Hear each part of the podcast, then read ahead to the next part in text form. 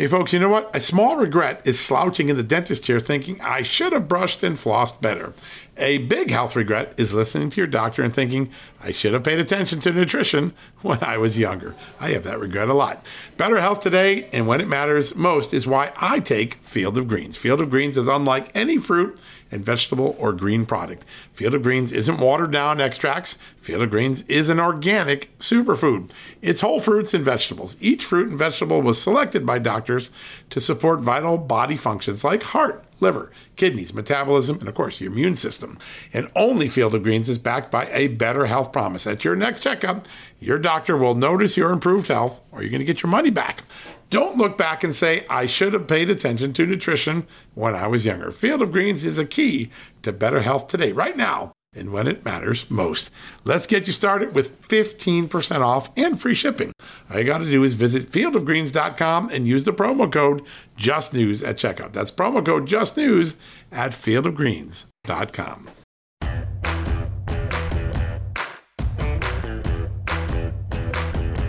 Hello, America welcome to a new edition of John Solomon Reports, a Friday edition.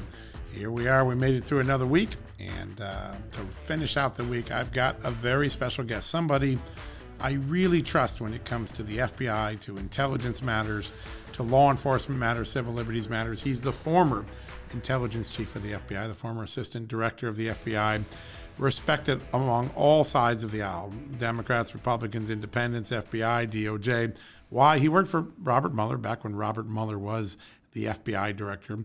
And he's the guy that, as the first intelligence chief of the FBI, uh, developed the rules, the regulations that the FBI was supposed to follow uh, uh, during the Russia collusion investigation, should be following now during the Capitol riots investigation. Now, he's retired. He's been out about 10 years. His name is Kevin Brock. You've probably seen him quoted in my stories before. Um, he's a straight shooter. He gives you the truth. He doesn't uh, color it with politics. He doesn't color it with innuendo. He just basically calls it like he did when he was the assistant director for intelligence back in a time when the FBI gained a lot of street cred uh, with the way they were fighting the war on terror, uh, trying to balance uh, civil liberties and the pat- against the, the incredible tools that the Patriot Act gave the FBI to fight terrorism and other things. And Today, we're going to talk to them about a few things. One, we're going to talk to them about all of the tactics that are being discussed publicly about how the FBI is going about investigating the Capitol riots, and specifically uh, phone records of, of, members of Congress. We've heard some reports of that. Uh, bank records that maybe credit card transactions that have been obtained. We've been looking into this, haven't been able to get very good answers yet, but he should be able to help us understand that. And then, of course, you've seen him quoted in my stories before, but all the evidence that we now have about how the FBI conducted itself during the Russia probe.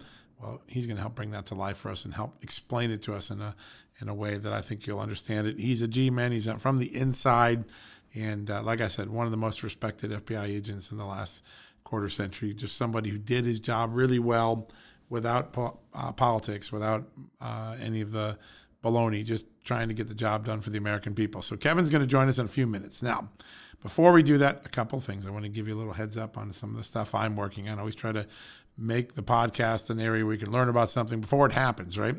So, uh, in the next 24 hours, hopefully uh, by the time Saturday rolls around, we're going to be able to advance the reporting we've done on Congresswoman Deb Holland's, Haaland's um, nomination to be the Interior Secretary. This is a historic nomination. Uh, Congresswoman Holland is a member of the Pueblo uh, Nation uh, and would be the first Native American to ever hold a cabinet secretary. That's something we can all be proud of, regardless of your political stripe. That's an amazing new accomplishment, something new, and uh, another glass ceiling smashed. Uh, but as I have dug into her nomination, as we've done to all of the nominees, by the way, we do this for every nominee. She has uh, raised some red flags, and I've done this for 30 years because her finances keep moving around. And when you run for Congress, you file an ethics report, and you're supposed to truthfully report your revenue, your income, your sources of income. And then when you become a nominee for something like a cabinet secretary, you fill out an Office of Government Ethics form. It's slightly different, a little more extensive than um, what uh, a congressperson normally fills out. But at the end of the day, I've been looking at these, and there's been amendments, and you know, she started uh, telling Congress that in 2018, the last year she was in the private sector before she uh, became a congresswoman and then the Interior Secretary nominee, that she made about $30,000 of income that year. That's a small amount for someone running for Congress, but okay. Then she changed it as in, back in December. She changed her form after two years and said, no, no, no, it was closer to 46,000. And she added uh, a form of revenue, took some stuff off it. She also belatedly disclosed some loans, debts that she's had, which she was supposed to disclose, student loan debt. Then uh, last week she went, no, no, no, I got that wrong again. It wasn't thirty thousand. It wasn't forty six thousand. It was only four thousand dollars. Say what? Only four thousand dollars. I uh, that's a big change. That's a you know one tenth of what you just reported a couple of weeks before, and now uh, Just the News has learned and has confirmed that uh, Congresswoman Haaland, the Interior Secretary, has changed her story again. Now she's telling senators, no, no, no, I only made $2,250. Now that's one sixth the poverty rate for an individual in America. It really raises questions. How the heck did she travel and run uh, across the uh, country and run for Congress? on making two grand a year. So the numbers have been bouncing around. The sources of income have been bouncing around. And now I am told we're going to learn something about her tax returns that was not public, that the Senate did not make public prior to um, the uh, nomination being forwarded out of the Senate Energy Committee yesterday to the full floor. If you check, go to justthenews.com tonight, go look at the top of the site. I'm pretty sure by then we'll have this story nailed down. But the mystery around Congresswoman Haaland's finances her ethical obligations to file an accurate ethics financial disclosure report, whatever you want to call it.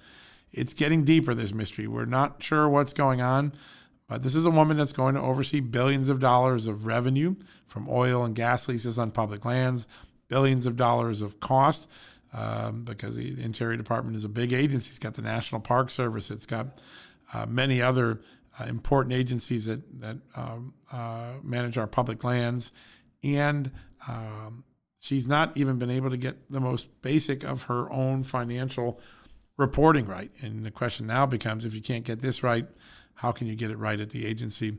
We're going to try to answer all those questions for you. We're doing the reporting right now. Even as I'm reporting this podcast, we're digging in, we're learning, and uh, you're going to be the first to know about it. You're going to get the information before anyone else. That's what we do at Just the News and why we have this John Solomon Reports podcast. All right, now uh, one more before we go to the commercial break, and then we're going to come back with Kevin Brock, the former intelligence chief of the FBI. I promise uh, you're gonna uh, you're gonna love what he has to say. We're gonna learn a lot from him. I always do when I talk to him. But before we do that, I want to point out one other story. My good colleague Daniel Payne, I think we had him on the show recently. Uh, he has done some really great work on uh, what the government knew at the beginning of the pandemic about potential problems. And there are lots of problems, right?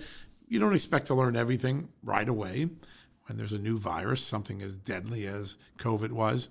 But uh, there appears to have been some apathy and some concerns about some of the red flags that were being uh, raised. One of them is, you know, what is the origin of this uh, virus? Did it come from a lab or did it come nat- naturally from uh, nature, from animals, evolved from animals? Uh, there, there, but an- another one that's lingered around has been is the COVID test that we all took for the last year if we thought we had COVID. You know, the uh, there's two versions of the test: the instant test and then the what's known as the PCR test that you wait a lot longer for. We now know for sure uh, from the CDC that the instant test had some a, a record of false positives and also missing uh, real cases and there were some adjustments made uh, back um, at the end of last year. You, you, can read that on Just the News. We've written about that. But there's been a question about what has always been widely considered the more uh, reliable test, uh, which we call the PCR test. You swab your nose, goes to a lab for a few days, they culture it, come back, and they tell you you got COVID or you don't got COVID. Well, uh, recently, through the good work of Judicial Watch, our good friend Tom Fitton, the Daily Caller Foundation, they got some FOIAs, and these FOIAs are between Anthony Fauci's office, Dr. Fauci, at the NIH, and a lab, an important lab out in Milford, Connecticut, by the way, right where I near where I grew up, called the Milford Molecular Diagnostics Laboratory in Milford, Connecticut. And in this, there are some messages from one of the key scientists there uh, back in March of last year at the beginning saying, hey, there are some problems with the PCR test. We're seeing a lot of false positives, and we're seeing some positive tests that aren't, or positive people that aren't getting detected by the test. We think there needs to be some adjustment. And the person who did this was um, uh, the director of the lab. His name is Sin Hang Lee. And uh, he writes this warning and he warns Fauci, hey, there's something going on here. This is still being debated now, by the way. We're now 2021, a year later. There's still some questions about what the government's known about the quality of the testing. But um, uh, he wrote uh, Fauci and laid out the concerns about the false positives, the missed positives. And he said, quote, without a reliable laboratory diagnostic test, we are flying blind. It's a very powerful statement by a you know pretty accomplished scientist. And according to Dr. Lee, because we reached out to him, there has been no response. Dr. Fauci just simply didn't respond to something. Now, we know this because we have these documents from the government, and uh, we interviewed um, uh, Lee. In fact, um, our good colleague Daniel Payne uh, interviewed him, and he really talks to uh, how important this is uh, to get this right.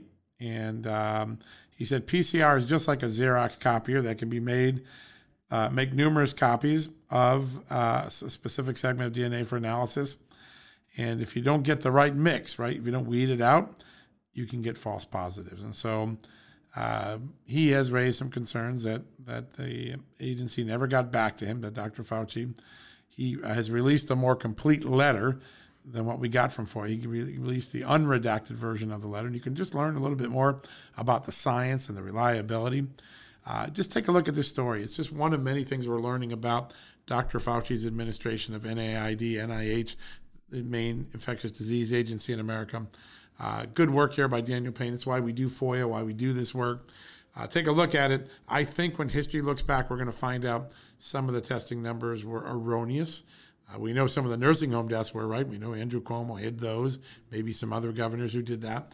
Now the question is did we over or undercount the total number of COVID cases? Why is that important? You gauge the public response to a pandemic based on what you're seeing in the data of the testing. And if the testing isn't 100% reliable and you're getting false positives or you're missing positive cases, because both seem, seem to be flagged in this memo, uh, there is uh, public policy is misled by that. It isn't fully informed by that. So that's why we wrote the story. Listen, we reached out to Dr. Fauci, to his agency. We got crickets. No one's responding. We're still going to dig into this. We're not trying to create a scandal. We're just trying to inform the American public. But go check out this great story. It's done uh, by my good colleague, Daniel Payne. He's done a lot of good work, and we think it will be very uh, uh, good reading for you. And it's just something to learn about. We all need to learn from this pandemic. So we learn from the things we did right and the things we did wrong. And uh, the testing issue is still one that we're not, from our reporting and certainly from many of the scientists we're talking to, it's not clear yet whether we had the most accurate tests or whether we can make them more accurate with things we've learned over the last year. That's what this story is about. That's what Dr. Lee's interview is about. All right, going to go to that commercial break. When we come back, Kevin Brock, my good friend, former intelligence director of the FBI, one of the most um, wise people on things law enforcement, intelligence, civil liberties, because he cares about them. Um, we're going to talk with him and uh, try to bring up the speed on both Russia and the Capitol January 6 riots. Uh, but first, a commercial break. Remember, if you like what we do at Just the News, support our advertisers and sponsors like the ones you're about to hear from. Worried about letting someone else pick out the perfect avocado for your perfect Impress Them on the Third Date guacamole? Well, good thing Instacart shoppers are as picky as you are. They find ripe avocados like it's their guac on the line. They are milk expiration date detectives. They bag eggs like the 12 precious pieces of cargo they are. So let Instacart shoppers overthink your groceries so that you can overthink what you'll wear on that third date. Download the Instacart app today to get free delivery on your first three orders while supplies last. Minimum $10 per order. Additional terms apply. All right, folks, welcome back from the commercial break. And as promised, a very special guest, somebody who served this country so ably for a long time inside the FBI, was the first FBI Assistant Director for Intelligence. His name is Kevin Brock, one of the smartest guys I know in town. Kevin, welcome to the welcome to the show. You're making me blush, John. Thank you. Thanks for having me. I occasionally do that. I don't know how that happens, but um, but I, I, sincerely mean that. It's um, uh, over the years I've been blessed to meet a lot of amazing people in law enforcement, and uh, but uh, you have always been a straight shooter, and I know no matter who I talk to, on what side of the political aisle I talk to, they really hold you in esteem, and I trust your opinion. And I think that's that's a re- remarkable legacy of of your career at the um, at the FBI. So thank you for joining us. Well, thank you so much for the kind words, and uh, I, oh, since we're complimenting each other, thank you also for you know the work you do. Valuable, a valuable piece of the puzzle for our for our democracy to work, and uh, journalists of your integrity that really hunt for the truth, the ground truth is so critical. Yeah, thank you. It's funny. I grew up in a law enforcement family. I was always around FBI agents my whole life, and I, I love the FBI. I, I saw frontline agents work their um, their magic every day. Help my dad solve cases, other people solve cases, and uh, there it's an amazing group of people that work there. And you know, this era in the Russia kind of complicated things, but uh, it's still a great agency, and it does amazing things every day. And I know you know that because you you help lead it. And um, sometimes they, people yeah. read my story and they think I'm an FBI hater, and I'm not. I love the FBI. I've been fascinated about my whole life, but there was a period in 2016, 17 where things got a little sideways. I think. I think that's what we're going to learn when we're all done. Yeah, I, I I agree. Obviously, you and I have had long conversations about this. I have a tremendous love for the organization. I devoted a, nearly a quarter century to it. Wow. And um, and I believe strongly in the value of the FBI to our democracy. It's one of the jewels of our democracy because it had created a reputation well deserved for impartiality and objectivity. And when that was trifled with by uh, a few people at the top for a period of time, uh, we had to call it out, and uh, and, it, and, it, had to be addressed. And I and I think it has. I think history will will recognize it as an anomalous period of time. Hopefully. I think you're right. I think you're right. And you know, when I talk to agents today, things are buttoned up. There's not some of the looseness that was going on, and that's a good thing for for America. The FBI has been on the front lines again, as they always are, and whenever there's a big event. Uh, January 6th, the Capitol riots, we saw Christopher Wray and uh, some of his deputies testify this week and give some pretty compelling testimony as someone who participated in such big investigations, this is a unique situation because you've got the executive branch uh, uh, investigating something that involves another branch of government, Capitol. It's the People's House. It's the Congress. Um, from all the stuff that you've seen and learned, what, what what do you think are some of the highlights of what the FBI's done and what we're learning about this case. And then there's been, you know, some talk about civil liberties and bank records and phone records of Congress. You, there are really strict rules, and people should know how strictly that's governed. And the FBI follows those rules pretty carefully, I think. Absolutely, and again, um, addressing the the baseline violations that the FBI would look at in this situation. Uh, they're well established. They include um, statutes uh, that we refer to as crimes on a government reservation, which the Capitol certainly is, right. assault on a federal officer, mm. which a, a congressman or congresswoman is. So there are well established jurisdictional reasons why the FBI takes a lead on this investigation. And uh, setting aside separation of powers, uh, that really doesn't come into play when you're evaluating the actions of the violent actions of, of uh, individuals on a government reservation, which happens to be the Capitol in this instance, right. and threatening, you know, bodily harm to to members of Congress and those who are there protecting the uh, the Capitol. The police officers there, police officers there are all federal officers. So there's ample jurisdiction. There's ample grounds for conducting the investigation. There's a lot of talk about, uh, and I think Director Wray was asked specifically, do you consider this an act of domestic terrorism? Right. Um, you know, those are evaluations that can be made, and we can talk about that a little bit in depth if you'd like. So, in, in summary, there are there are plenty of powerful federal statutes that the FBI can apply against the rioters uh, January 6th at the Capitol, um, whether or not it is classified as a domestic terror incident is almost beside the point at, right now. Right. Um, they can they can pursue based on those statutes.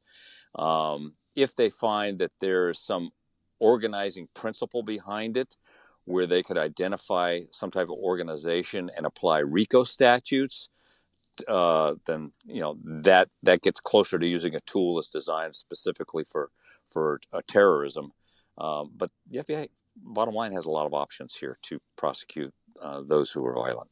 Yeah, and, they, and they've been real aggressive. I mean, there's two, three hundred cases already, which is really remarkable given that it's only four or five weeks uh, from the episode. And so uh, they're clearly busy at work and a lot of resources.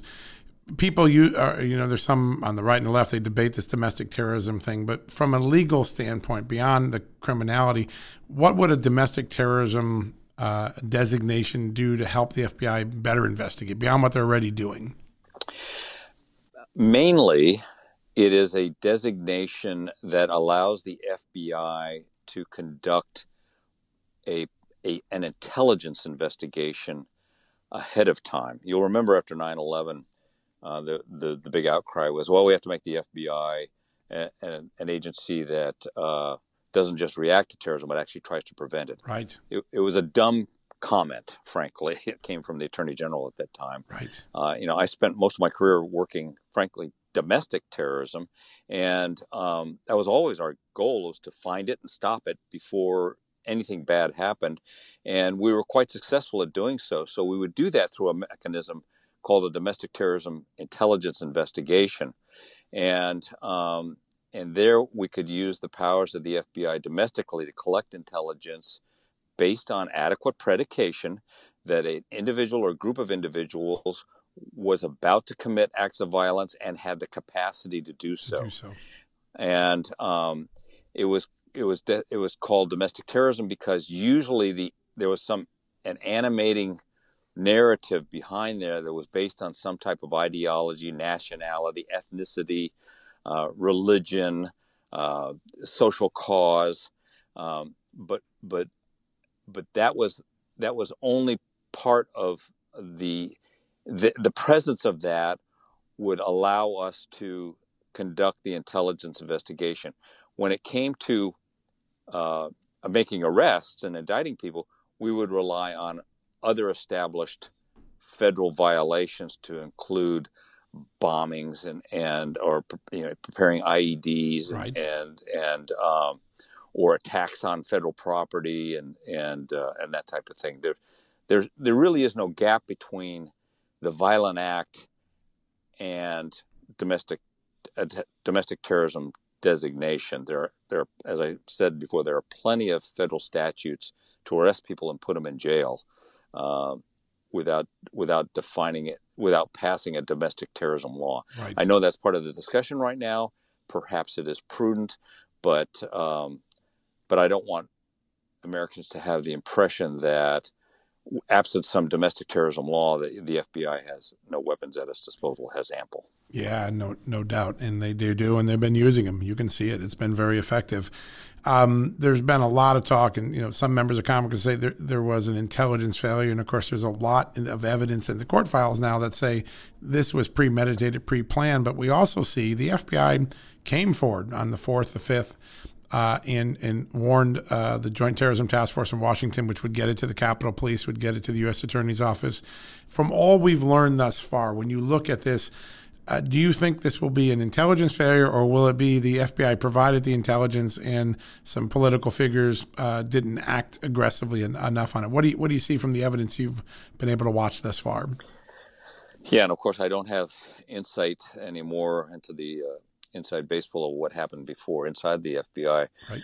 But based on what I've read, comments that the director Wray has made, uh, the um, you know the discovery that a, a uh, an intelligence bulletin was issued ahead of time, um, it, it proves once again, John, that after some calamitous event, we will always you can write this down. We will always find a breakdown or some failure Sure. in connecting the dots. There are just so many dots. There's so many, so much noise out there. It's very difficult uh, to to uh, to prevent.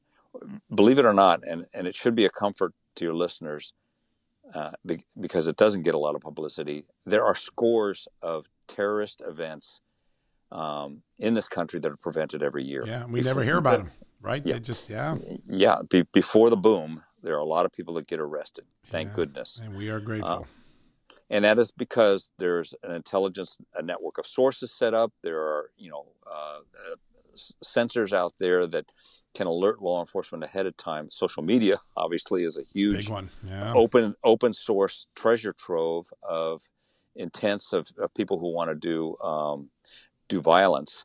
Uh, the bureau is a little bit, I'll be frank, is a little bit hamstrung in its ability to exploit open source intelligence on social media because there is a large, robust, and rightful uh, civil liberties, privacy, advocacy, um, uh, you know, voice out there that needs to be heeded right. and needs to be paid attention to. Um, but there are oftentimes in plain sight indicators that uh, you know, there are people out there who are talking about doing violence and have the capacity to do so. So there are a lot of factors that come into play as to if and when and how uh, law enforcement reacts to that. Um, and um, and so you're going to see instances like the riot on on Capitol Hill where we can look back with clarity of hindsight and wonder why certain things were missed. Yeah. Um, so uh, unfortunately, that's a the, the, bureau tries to do the best job it can. Uh, the FBI is getting a lot of pressure right now as to why domestic terrorism seems to be uh, increasing and spiking right. Uh, recently, and I'll comment on that briefly for you. I'd love to hear um, what you're um, thinking on that. Yeah. Yeah. When I was a young agent back in the late 80s and early 90s working domestic terrorism on one of the first joint terrorism task forces, um, we the FBI, uh, I can say proudly, did an excellent job at crushing basically uh, the white supremacist anti violent anti government movement that had reared itself back in the 1980s um, with uh, Aryan Nations, right. Uh, the Order, other violent groups. Um, the Bureau did a great job of infiltrating that movement and basically decimating it through RICO statutes and arrests from all over the country, infiltrating violent militias and that type of thing. And it went dormant for quite a while. 9 11 hits, FBI swings its turrets towards international terrorism. Right. And that, right. that became where resources were marshaled. And so, you know, resources are limited, they're not unlimited. And so, we saw a creeping back of of uh, the extreme uh, white supremacist, anti-government, virulent, violent uh, uh rhetoric and action, uh, you know, raise its ugly head, and so it's it's a little bit of a fact of life in the law enforcement intelligence community that um, you know you do the best you can to cover the waterfront, but at times your resources have to be marshaled where the threat is perceived to be the greatest, and those adjustments are made on the fly. And oftentimes, sadly, they're made because something bad happens. Yeah, that's right. It becomes a trigger, and. Um, but there, there, there, you can see that the FBI was watching very closely. There was testimony last year, and they were starting to get a good grip on this extremism movement. I think we're going to get a complete story of what happened here. There, there's a second piece of this is even if the FBI gets it right, did did the people who managed Capitol Hill take the proper precautions? And I think it's going to take us some time to understand what they knew and how they understood it when they knew it uh, to to assess that. But um, it's been really I've read almost all of the indictments. I've read about 210 of the either mm. charging papers, and you can see the FBI had a, a tremendous dragnet, and they were picking things up and, and, and running them down pretty quickly. So, uh, well, fortunately, another truism I found in my career uh, when you're you were dealing with individuals like this, uh, most of them didn't grow up as criminals. Yep. They're not a criminal. They don't have a history of necessarily being part of the criminal element, but they get charged up about a specific issue or cause or whatever, and they start to cross the line. Yep. They're not frankly, uh, very adroit as far as covering their tracks That's or, or obfuscating themselves. So, so it's not that it really isn't that difficult to track them down and and make those arrests. And uh, so one one probably really good rule of thumb is if you're going to commit a crime, you probably shouldn't videotape yourself and put it up on social media because you're almost certainly going to get caught. and and that's what happened here. It kind of gets to the naivete of some of the people that were involved. Um, it uh, it it makes it makes you scratch your head. It but does. Luckily for law enforcement, people just do dumb things when they yep. commit crimes. Yeah, so. that's true. Well, there, that's uh, every person who participated in that deserves to be punished to the fullest extent, and that's good to see that's happening. I want to pivot to one of our other favorite subjects because you have helped me try to understand over the last few years the the Russia case, and as we get more and more documents, we get a more complete picture. And this past week, I kind of went through about almost about 6,000 pages of documents that were declassified over a, almost a three year period and put them into a timeline and try to understand mm-hmm. the the how the Russia collusion case became what it was. And uh, it, it's now clear to me that from the very beginning, the FBI knew that that Hillary Clinton might be pulling a dirty trick on Donald Trump, vilifying him. As I said, CIA warns about that. Steele walks in anyways. They find out that Steele has got some bad information. They find out that Carter Page, the guy they're most looking at, actually is working for the CIA. He's a good guy, not a bad guy. And and this case just keeps going on and on, and and and it advances in the absence of any evidence of wrongdoing, and in and and in the uh, gathering of a significant amount of innocence. And I, I think people are asking, I, I, get this question all the time how could that have happened? And is it political bias? Is it um, incompetence? Is it uh, something more manipulated? You've seen a lot of this and you, have been one of the most uh, strong voices on this. How do you think the FBI got itself into the mess that is Russia collusion? That's that's such a great question, and I and I hope we're going to to get to the and I have a I have a uh, as you can imagine, based on the discussion. I have an answer for you on that. Um, let me add one other tagline, though, just before sure. I jump into that, uh, just because I don't want to leave your listeners with the impression that the FBI, because um, it, it, does dovetail into what we're just about to talk about. I don't want to leave the impression that the FBI is investigating one group of people and not a group uh, investigating another yeah, group a great people point to make. based on ideological proclivities. Right. We have, as Americans, just gone through a year of incredible violence in our cities. Um, you know that largely fomented by individuals identifying themselves or aligning themselves with what they call the Antifa movement. Right. Um, and um, and I think it's safe to say probably none of them were Trump supporters. Yeah, that's so true so the Americans are, are left wondering, well, uh, is there going to be the same energy applied to the assaults on federal buildings and federal property and, and the destruction of property in these uh, cities uh, against those types of ideological violent violent actors right. uh, as there is on uh, those who storm the Capitol. And, and um, I feel uh, confident that the FBI is doing what it needs to do to uh, investigate the violent actors uh, this summer, identify them, get them indicted federally where they can, get them indicted on state laws where it's more appropriate. Uh, the the wild card is, particularly on the federal side, is prosecution because it's yep. a two part equation.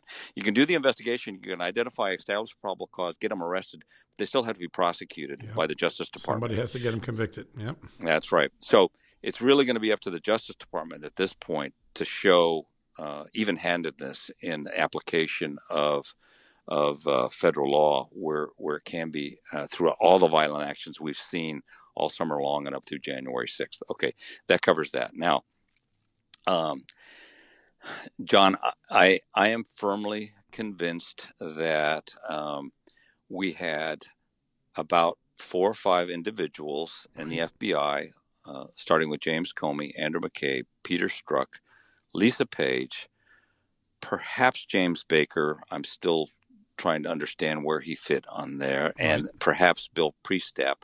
Although I think Priestap is uh, has become more pragmatic. He might have, he might have gotten overpowered by the the people in the front office, uh, but they took it upon themselves to launch an investigation of a presidential campaign without adequate justification under the FBI and Department of Justice own guidelines uh, to start an investigation. I've read the documents. I know the Attorney General guidelines. I helped modify them when I was Assistant That's Director right. to uh, when we strengthened our policies and procedures around the use of confidential human sources.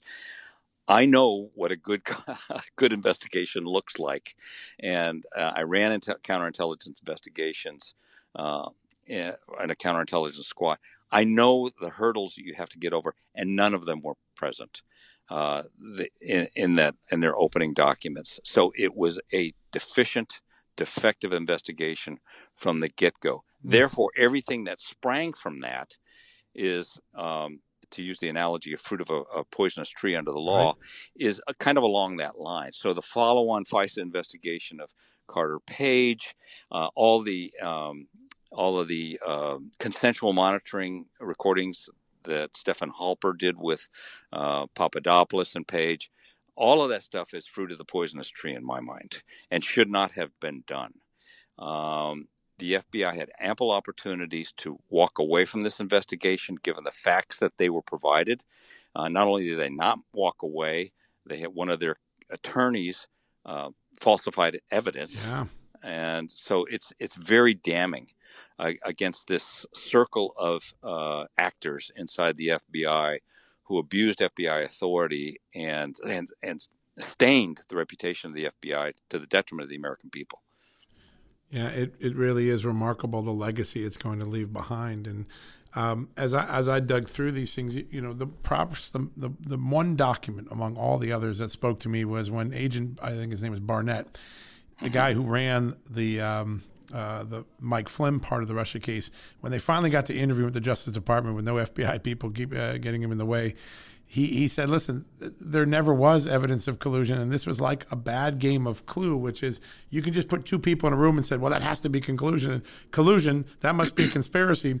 And he, he, he really mocked the mentality that kind of took over the Bureau and the Justice Department for a narrow period of time. And he, this is a you know guy that knows the, he knows the guide. And to yep. me, it really spoke volumes that the agents on the front lines knew exactly how flawed this was and they couldn't get their bosses to follow the rule.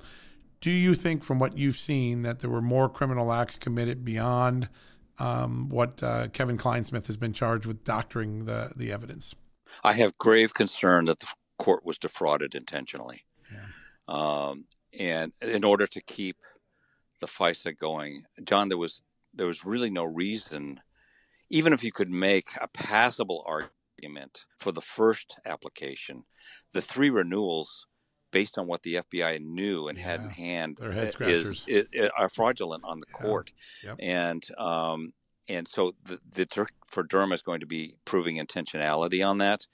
Um, I think there's opportunity for that, um, and and if there if there is, then you know I I pray that uh, charges will be brought so that we can we can right that ship again. Um, and one of the most damning statements, and I, I'm, I believe you're the one that kind of pointed it out or, or surfaced it. Uh, it was on the second or third renewal right. when James Comey admitted to the director of national intelligence yeah.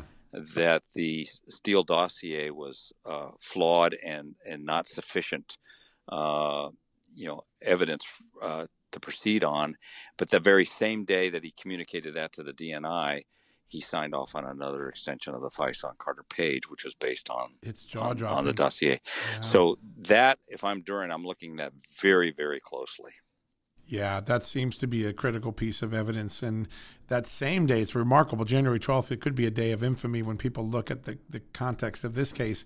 Uh, he tells uh, Comey tells Clapper it's not sufficiently uh, uh corroborated. He then signs a, a warrant, uh, the first renewal, second warrant uh, for the application. And that same day, the CIA provides a document to the FBI saying we have now confirmed that one prominent statement in Christopher Steele's dossier was Russian disinformation inserted by Russian intelligence into Steele's network. If that is, and, and they don't tell the court that either. It's um, it just makes you wonder how that could all happen on one day and no one say, What are we doing here? You have said before, and I, I, thought this was early on as I was still trying to figure out what went on. You said something that was really a red flag to you, and that is most counterintelligence investigations originate in the field, they stay in the field, and they get supervised from afar. That's right. This one, like the Clinton email case too, they got sucked into Washington. When you look at that, what does that tell you is going on at headquarters? That there was some type of agenda. Uh, that an, an, inappropriate agenda beyond uh, an objective uh, intelligence or criminal investigation. Um, I, I I struggle to find any other explanation. Uh, any other explanation just doesn't pass the smile test. Yeah. Um, I mean, the the glaring, the, the Steele dossier for an experienced counterintelligence agent in the field was blinking red lights Russian disinformation campaign. Yep. And yet you're going to have the highest levels of the uh, FBI executives use that to to create a, an investigation. I mean, even if they did, John, they they could have legitimately opened up a Russian counterintelligence investigation, which they do routinely on on Russian activities in this country, and then gone to Papadopoulos or Page or others and said, "Hey, it looks like you're getting flirted with by the Russians. Yep. We just we want to give you a heads. Have you have they have they contacted you? We want to give you a heads up of the danger of that. This is a presidential campaign. It would be a courtesy, a courtesy, a normal courtesy of the FBI to do something like that. But they chose not to. They chose instead to open up cases on these individuals based on nothing. It's really remarkable. And when I hear you say that, it really is that it is that glaring too. It's really what happened. And it, uh, it, yeah the, so I have no other explanation, John, yeah. other than somebody had somebody had an outcome that they wanted to engineer. Yeah, that's uh, the more people I talk to, and even people in the know now that are cooperating with um, with uh, the Durham investigation. That seems to be looking back. Boy, I can see now we were we were we were creating a ride that should have never been taken, and I think that that's uh, mm-hmm. it's interesting to see people now look back at their conduct and begin to assess it. Uh, when you look at what Chris Wray has done, I know uh, Republicans have been frustrated by the flow of documents. That's one issue, and that, that works itself out. And the president solved that when he declassified the last of the documents. But when you look at some of the changes he's made in the FISA process and, and other things, do you feel good about uh, whether uh, he's put enough protections in place that this can't be repeated, or can it still be repeated because the mindset hasn't been punished? I think he has done a reasonable job of of all of that, um, and there are things behind the scenes that are that that are are taking place. I I uh, I have been in audiences um, where the director has spoken, uh, not open to the press, right. that reassured me greatly that he was uh, just as taken aback by all that occurred under the Comey uh, administration uh, than I am. Uh, so I I'm heartened by that. Uh, he is he does have legitimate um, legal and and going back to separation of power issues that he has to be mindful of. Um, uh, and that I don't believe he's using as a as a crutch to hide information. Uh, there are legitimate concerns about FBI tools, methods, technologies right. that need prote- need yeah. protection. So he walks a fine line there. I see nothing that uh, concerns me. I would love the FBI in general to, uh, as you and I have discussed, just rip the band-aid off and get get all this stuff out and say, hey, look, this was this stuff was bad. It happened we're taking steps to, and here's what we've done to make sure that it'll never happen again. One of the steps that Christopher Wray did take is he, he made sure it is now ingrained in policy. Headquarters is not going to run these types of investigations. Yeah, that was a big change. He deserves a lot of yeah. credit for that because that does change the temptation. yeah, exactly. Yeah.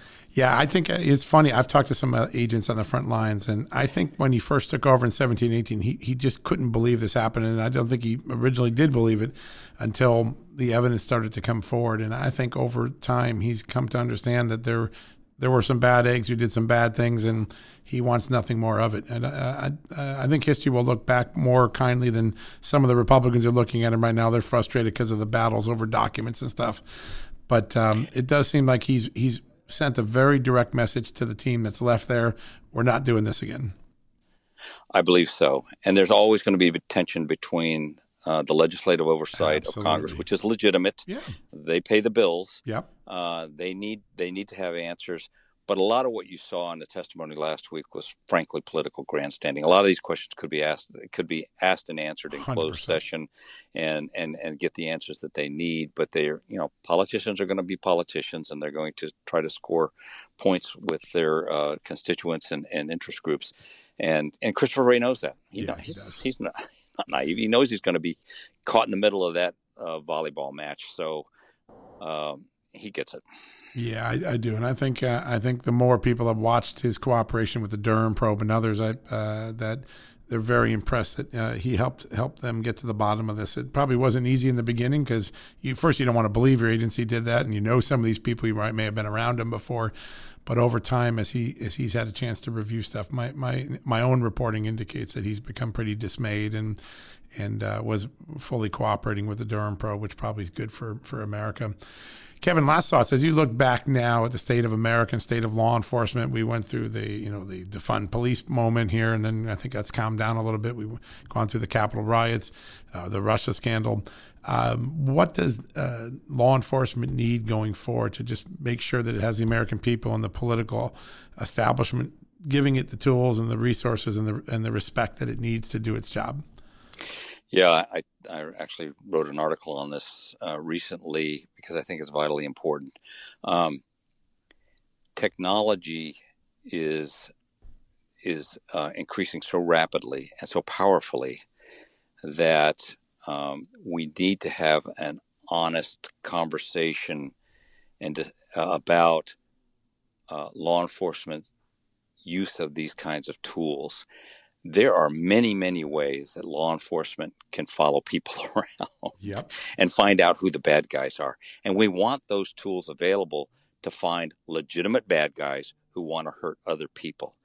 Um, but you know, the, the the fear is the pendulum. You put those tools in the hands of the intelligence community and law enforcement, and they will be misused. Can't blame them. We saw them misused with the FISA court on a on a U.S. citizen right. in, in the Russia collusion thing. So, you know, there should be checks and balances. The other pendulum is that the privacy advocacy is is so loud that it it stunts law enforcement's ability to, to uh, use these powerful tools to find abducted children, to to find serial uh, killers and, and rapists, and Right. those who are doing serious damage in our communities. And um, so, where do we strike that balance?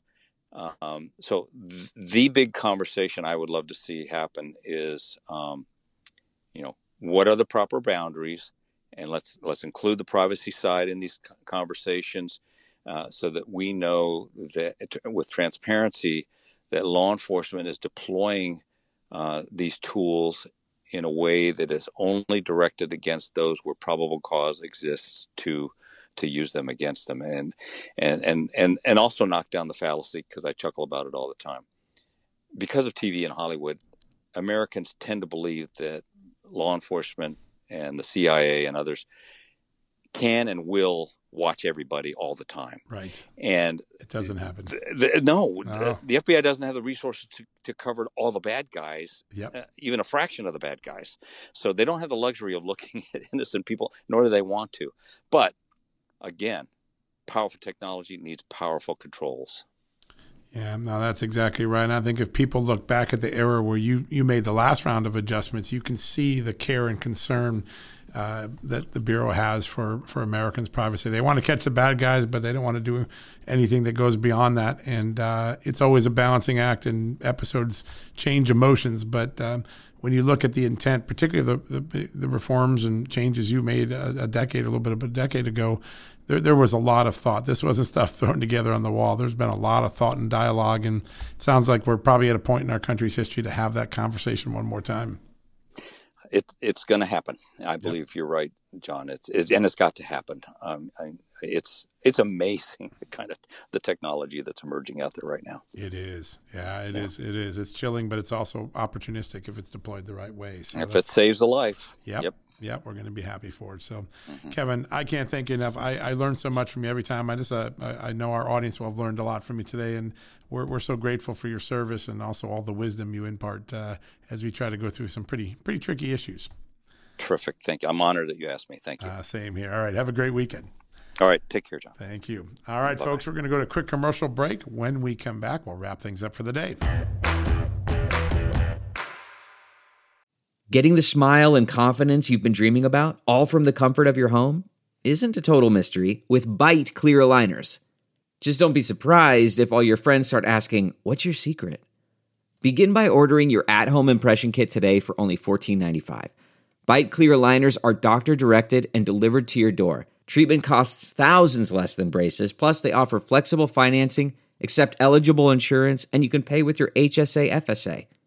Get 80% off your impression kit when you use code WONDERY at Byte.com. That's B-Y-T-E dot com. Start your confidence journey today with Byte.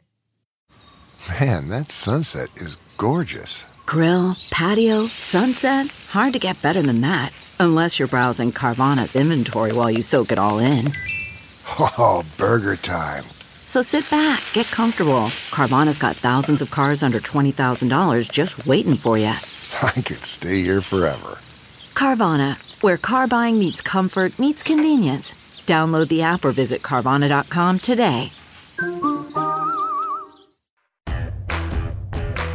All right, folks, that wraps it up for today's edition of John Solomon Reports. Thanks for joining me. I love what Kevin Brock told us. I always learn something when I'm in his presence, and I hope you did too. A lot to chew on about civil liberties, the FBI, January 6th Capitol riots, the Russia case. Lots of things to learn. I hope you have a great weekend. May God bless you. If you're hungry, grab some of those Kansas City steaks out of the freezer. That's what I'm doing. I'm grilling out this weekend because it's supposed to warm up. But uh, remember to support all of our great advertisers. And when you need a news fix, just head over to justthenews.com. We'll always keep you up to date on the breaking stories and good investigative stories like the one we brought you, Daniel Payne. All right, folks, that wraps it up. Have a great weekend. God bless. We'll be back on Monday.